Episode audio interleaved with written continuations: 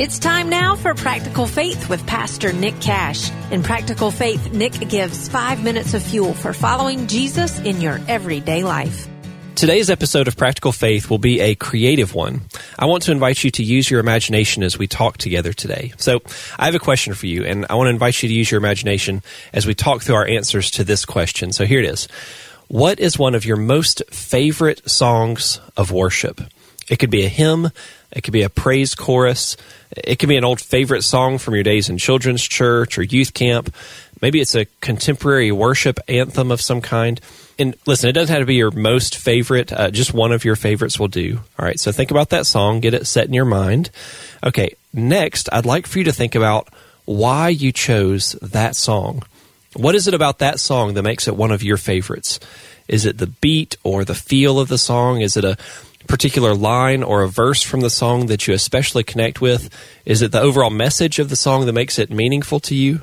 One of my most favorite songs of worship is the 1873 hymn entitled It Is Well. And I particularly love the second verse. It goes like this My sin, oh, the bliss of this glorious thought, my sin, not in part, but the whole, is nailed to the cross, and I bear it no more. Praise the Lord, praise the Lord, O my soul.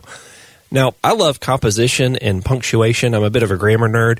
And in this second verse of It Is Well, you can hear that the writer can barely contain himself just trying to get his thought out. He actually interrupts himself twice in just three short lines, trying to express his praise to God. It's beautiful. And I love it because I connect with it personally. This verse resonates with me in my own experience of God's gracious and overwhelming forgiveness toward me.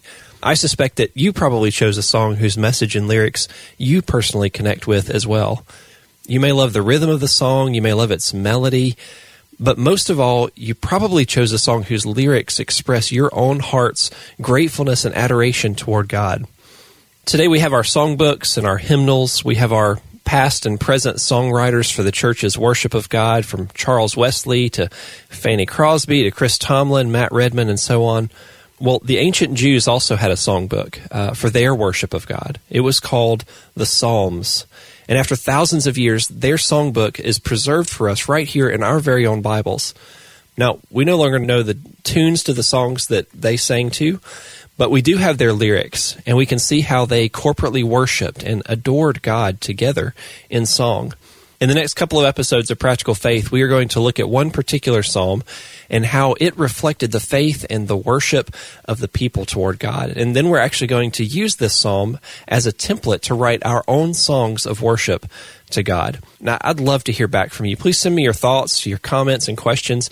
The email address is practicalfaith at liketreesplanted.com, practicalfaith at liketreesplanted.com. I'd love for you to share your favorite song of worship with me, and then I can share it here with our listeners here on the air. Thank you for listening to this episode of Practical Faith. Access more free resources on how to integrate Christian faith into your everyday life at liketreesplanted.com.